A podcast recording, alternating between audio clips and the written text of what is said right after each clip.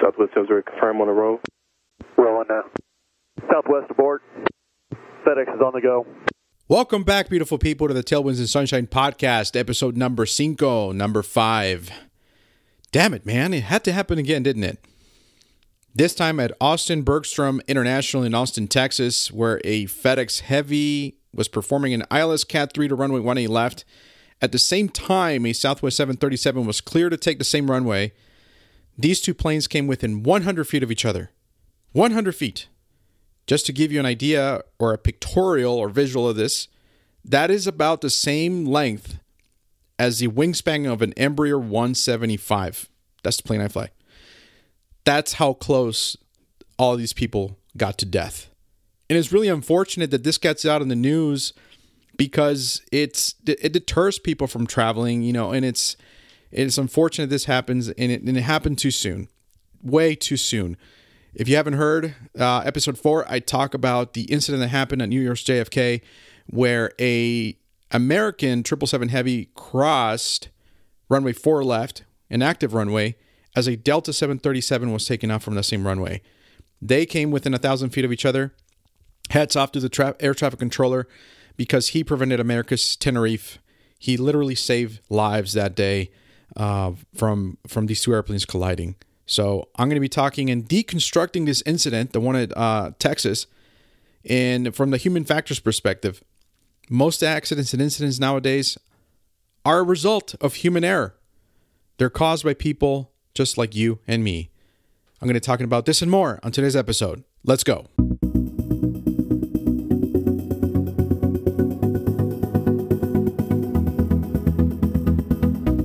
Hey folks from the flight deck, this is your captain speaking. Welcome to the Tailwinds and Sunshine podcast, where we talk everything aviation. I am your host, Manny Ramirez. It's always a pleasure to have you on board. So please, sit back, relax, and enjoy the show.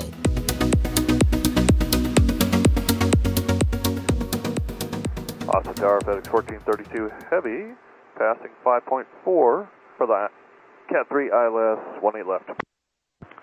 FedEx fourteen thirty-two Heavy, Austin Tower, one eight left, R V R, touchdown, one thousand four hundred, midpoint six hundred, rollout one thousand eight hundred, one eight left, clear to land. Clear to land, one eight left, FedEx fourteen thirty-two Heavy. So, so far everything seems normal. The tower controller cleared FedEx to land on one eight left, and when you heard the controller say to FedEx was R V R, that stands for Runway Visual Range. So some airports have instrumentation along the runway so they can determine the visual conditions or the uh, visibility, I should say, of the runway. And they have three numbers. They have the beginning, the, num- uh, the beginning, the middle, and the end, where they call the rollout. So this was this standard. Everything seems normal. Now here comes Southwest. Tower, Southwest seven oh eight. We're short of one eight left. We're ready. Southwest seven oh eight Austin Tower, runway one eight left, R V R one thousand two hundred, midpoint six hundred, rollout one thousand six hundred. Flight heading one seventy, runway one eight left, clear for takeoff. Traffic three mile final is a Heavy seven sixty-seven.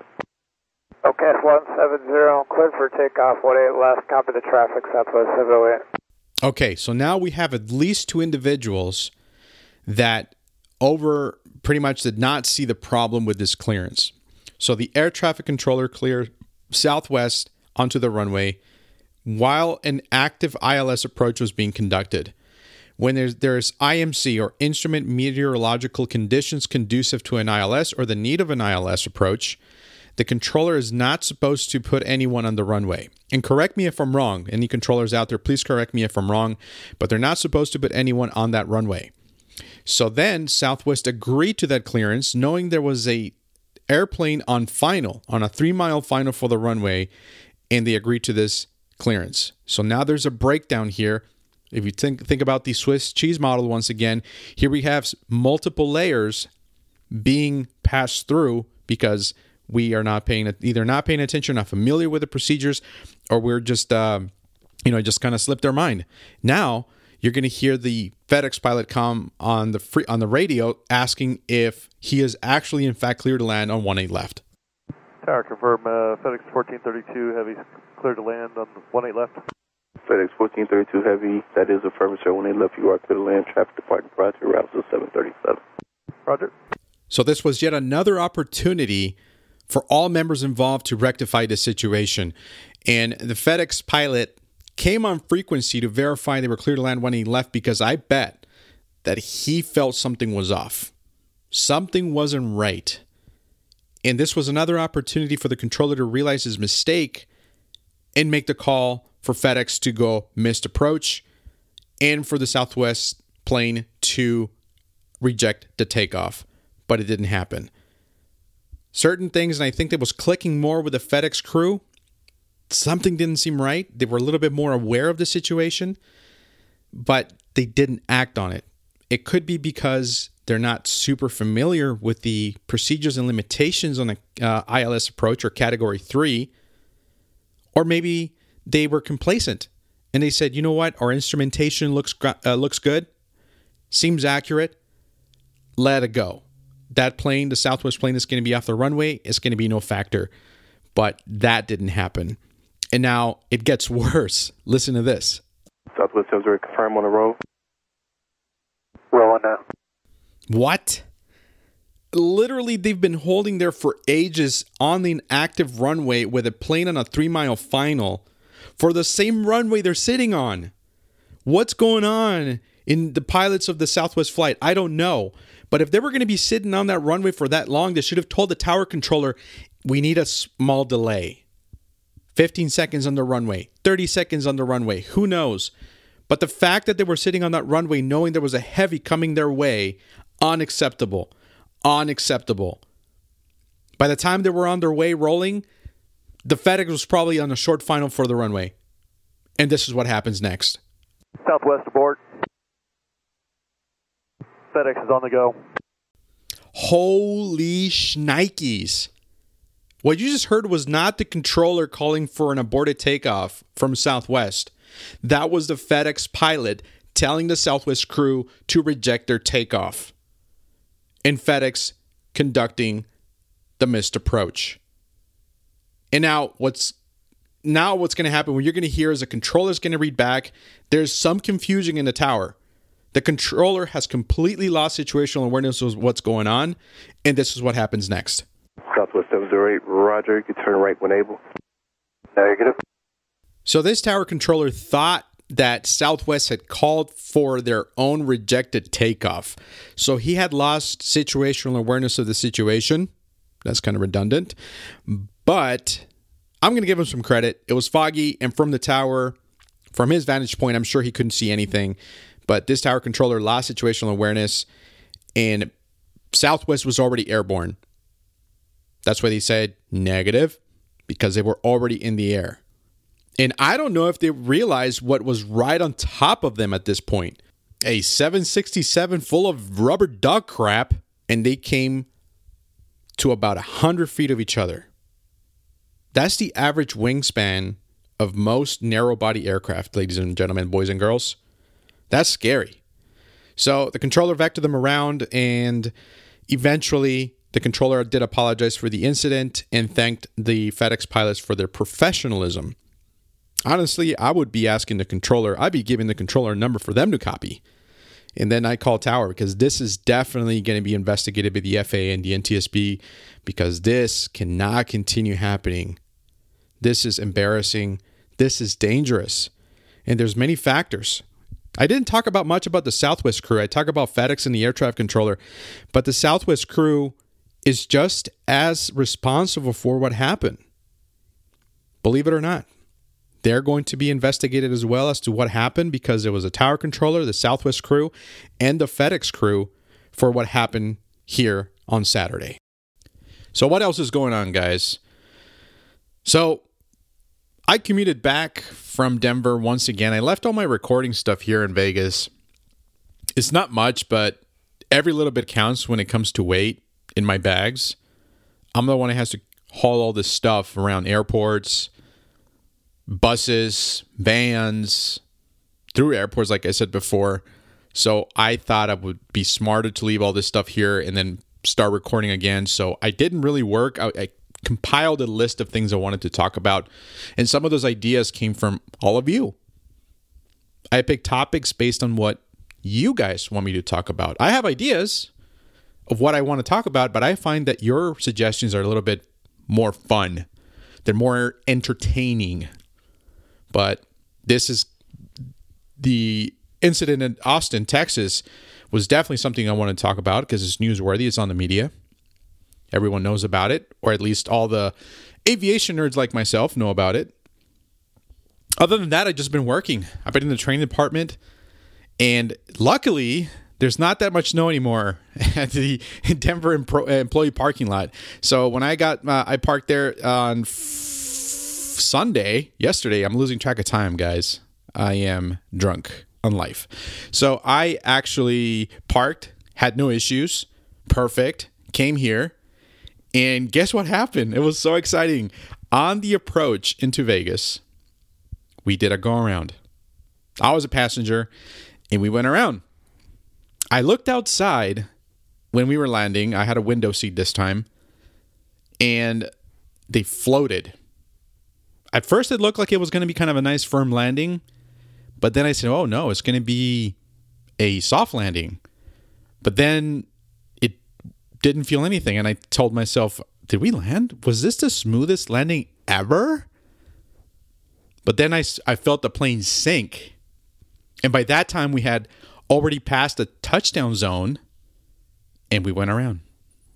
The captain came on the P A later as we were getting revectored for another approach, and she said that it was because of winds. I was like, B S. It was not because of winds. The pilot literally had a floater past the touchdown zone, and they had to go around. Then we got vector for another runway. They were using the uh, the approach to one left. They were using two six left with one left. Most of the approaches were coming into two six left. Some of them were actually very very few of them were coming to one left.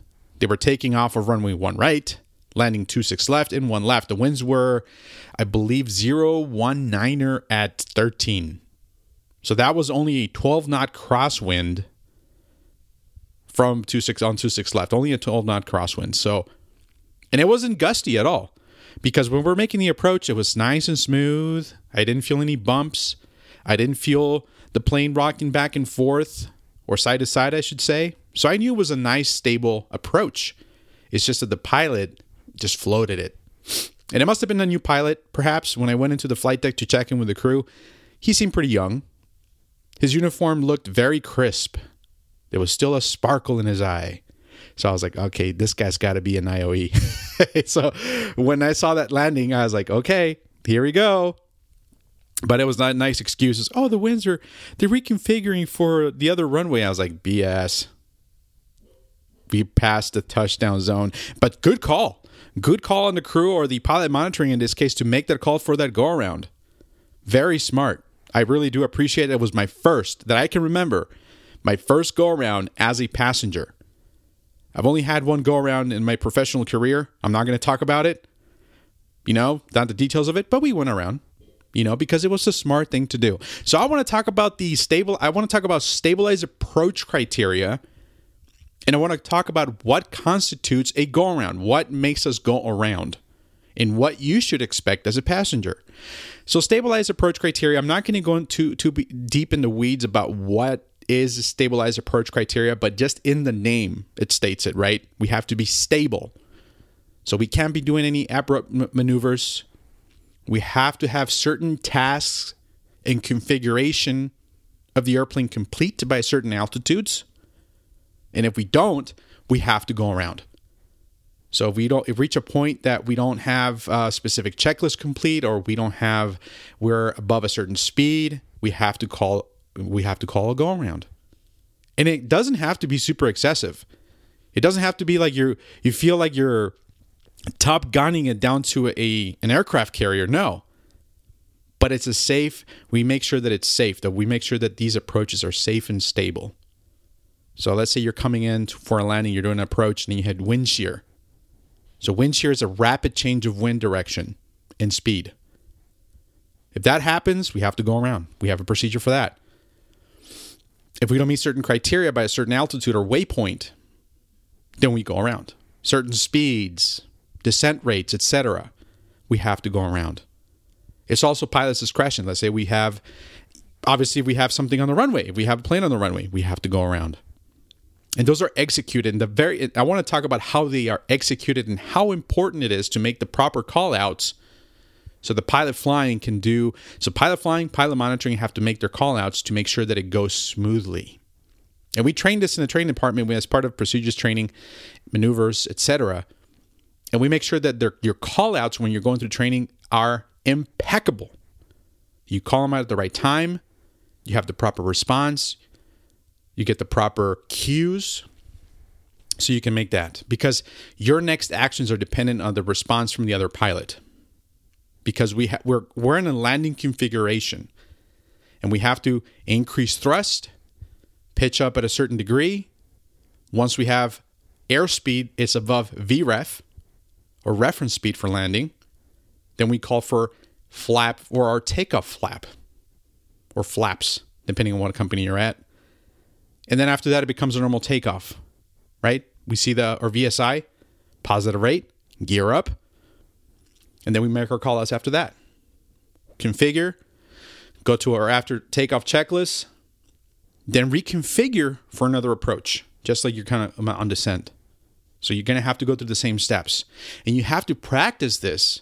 And for all you airline pilots out there that haven't gone to retraining, or recurrent training, I should say, practice those. Make sure you practice your your missed approach procedures, your go-around procedures, because we don't do them often. But you want to be ready whenever something happens or doesn't seem right. We call for the go-around. Go-arounds are free. Incidents and accidents are not. Those, at best scenario, you're going to bend some metal. Worst case scenario, you know, you're going to kill people. So make sure you practice those missed approaches, those go-arounds, and your call-outs are very important. So stabilize our cro- approach criteria. It depends on the company. It depends on the airline. But it's kind of all the same. We want to, we have certain criteria that we have to meet by a certain point uh, to be stable for the approach. So you could see planes, if you're a, a plane spotter, you could maybe be, you not, might not even be able to catch it and say, why are they going around? Maybe they were unstable. Because it doesn't have to be something drastic. It could be something as simple as just being below a certain altitude. It looks right, but because of our company procedures, we have to go around. Let me give you a perfect example. Some certain airlines, they require you to be completely configured for landing with before landing checklist complete by one thousand feet. Okay? And if we look at the plate for the approach, the I L S localizer runway two two into El Paso, you'll notice that the touchdown zone elevation at El Paso is three thousand nine hundred fifty feet. We'll round it up to four thousand. It's only fifty feet away. The final approach point, or the final, uh, final approach fix, I should say, pardon me, is C R U M. Kilo, Kilo, I'm sorry, Kilo Romeo Uniform Mike Mike. And that point is only at five thousand one hundred feet. This is all M S L. Mean sea level elevation. So that's only one hundred feet, one hundred feet from that one thousand feet that you need to be confi- fully configured. Typically, I see most airlines, they don't do their before landing checklist in full configuration after the final approach fix. That's very normal. Typically, that happens. It's fine. You got plenty of room. And in this case, you have like three miles, like you have about four miles from C R U M to the final, uh, I'm sorry, to the uh, t to the threshold. So that's fine. But in this case, if you don't configure, fully configure before that final approach fix, and this is in this case is C R U M, you have to go around. You have to go around. You have to go missed. Again, this is just for uh, instrument approaches. It changes if you're visual. So the criteria for stabilized approach changes a little bit, but it's not much. It's only by five hundred feet. So I would rather uh, be fully configured and treat every approach like it is an instrument approach to give me the best chance at success. Make sure that I don't feel rushed. Make sure that I, that I am configured and that if there is anything abnormal, I have more time to react to it. So I like to treat every approach that I do, even if it's a visual. I set minimums. And I treat it as an as an instrument approach. And I use my stabilized approach criteria for an instrument approach for any approach I do. That gives me the best chance of success. And I've yet to do a go-around or a missed approach, uh, my own. So I've seen them, you know, I've seen other people do it, but I've never had to, uh, because of my flying, I've had to do a missed approach. Knock on wood, right? But that's uh, that's that's my that's my example. And that's what I do in real life operations. I make sure that I am stable before, make sure that I look at the touchdown zone elevation, look at the altitude of the uh, final approach fix, and I make my determination if I need to configure earlier.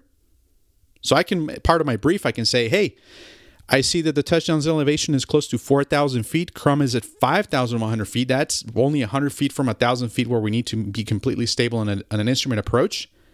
I'll go ahead and configure. I'll call for flap five at Fornelling checklist at F I S B. That's the penultimate fix. That's the one before Crum. So I'll call for that and I brief it that way. So both uh, the captain and I can be aware. So where it's kind of shared mental model, we want to be on the same page. So that's your stabilized approach criteria. And that's what we determine, or some of the reasons why we would call for a go around or missed approach. So as a passenger, what should you expect on a go around? Well, you should feel like you're taking off again. That's it. Don't be surprised. It's normal. Just know that it, the crew is being safe and is keeping you safe by doing a go-around. Something went wrong or something wasn't just right. I just, just previously told you about different waypoints, different altitudes, configurations. If you go around, it's because it was the safest thing to do.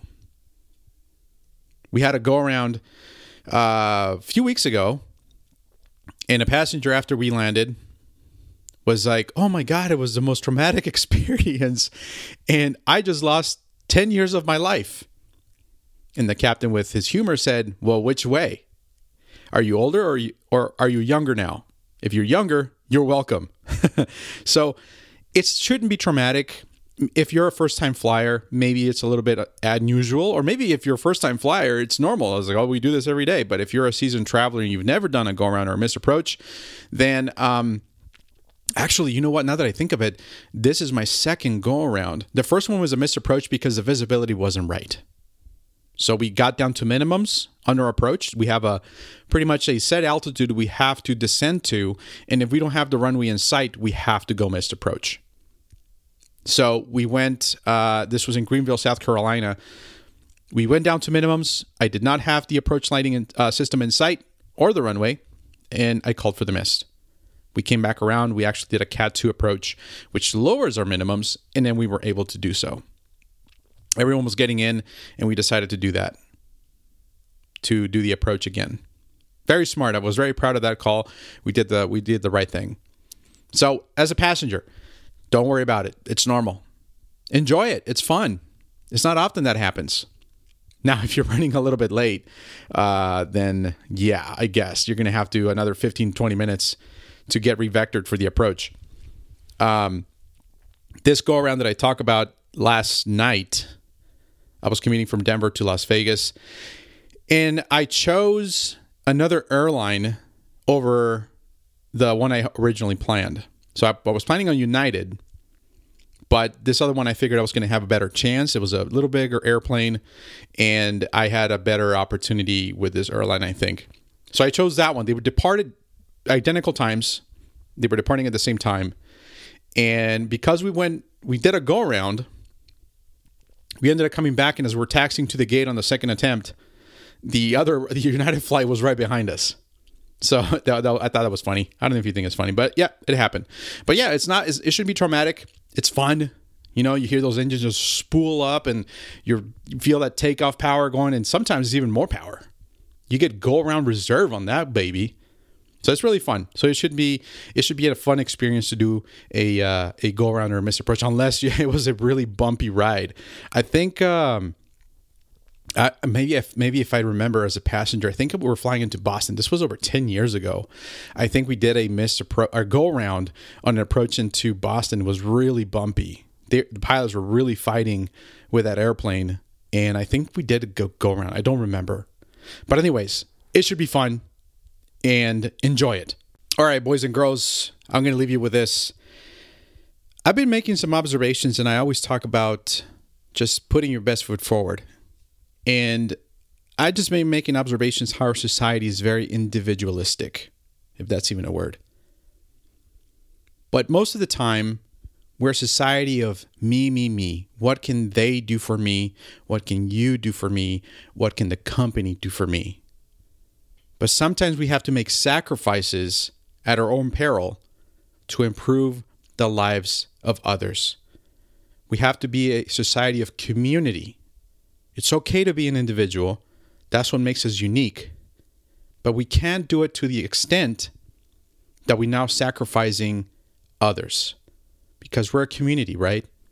It's just like people complain about paying property taxes or or part of their property taxes are going to schools. Well, I don't have any kids. But we're a society. These kids are going to be part of our society. They're going to be paying into the fund of our Social Security, so when I retire, I get a pension, right? We shouldn't count on that really too heavily. But we need to think about what can we do for others. We're here to serve people. Our purpose in life is to serve others. So I challenge you to go out there today and make someone happy. Make someone's day. Smile. Compliment them on their shoes, on their coat, on their earrings, on how good they smell. Or if you see someone doing a really good deed, hype them up. Hey, that was really cool. I really appreciate it. Take their name down. Submit it as a review for, to the company. Push that old lady with a wheelchair down the jet bridge. Or just do something nice for someone. All right? Or it could be something huge, as picking up that upgrade option to help your company rebalance the staffing, you know, the staffing imbalance. It could mean that. That's something, that's a huge sacrifice. You know, I am getting close to my upgrade time, and the option is going to be there for me to upgrade. I want to upgrade. I'm interested in that. But I want to get there quicker, so I'm picking up more flying so I can get there quicker so I can help out the little that I can. Everyone makes an impact. A lot of times we think that we don't make a we don't make a an impact, or we we're insignificant. But if we all think that way, we're never going to have an impact. We're never going to see the change that we want to see. We're never going to have the change that we want to see. So start making a change. So once again, thank you so much for your support. Thank you for being here. Thank you for allowing me to be in your ears for a little bit on your commute to work, or if you're sitting alone in your room. I don't know what you're doing, but I really do appreciate it. Thank you so much. Until next time, this is Manny Ramirez. Hey, fellow aviation enthusiasts, before I let you go, I'd like to ask you for a huge favor. If you could please go to the platform where you're listening this podcast in and leave a review, some feedback, and some comments. I really do appreciate that. I want to make the Tailwinds and Sunshine podcast your podcast. I also want to give a huge thanks to my friends and coworkers that have shared the podcast with their friends and family. That means the world to me. I really appreciate your support and your subscriptions.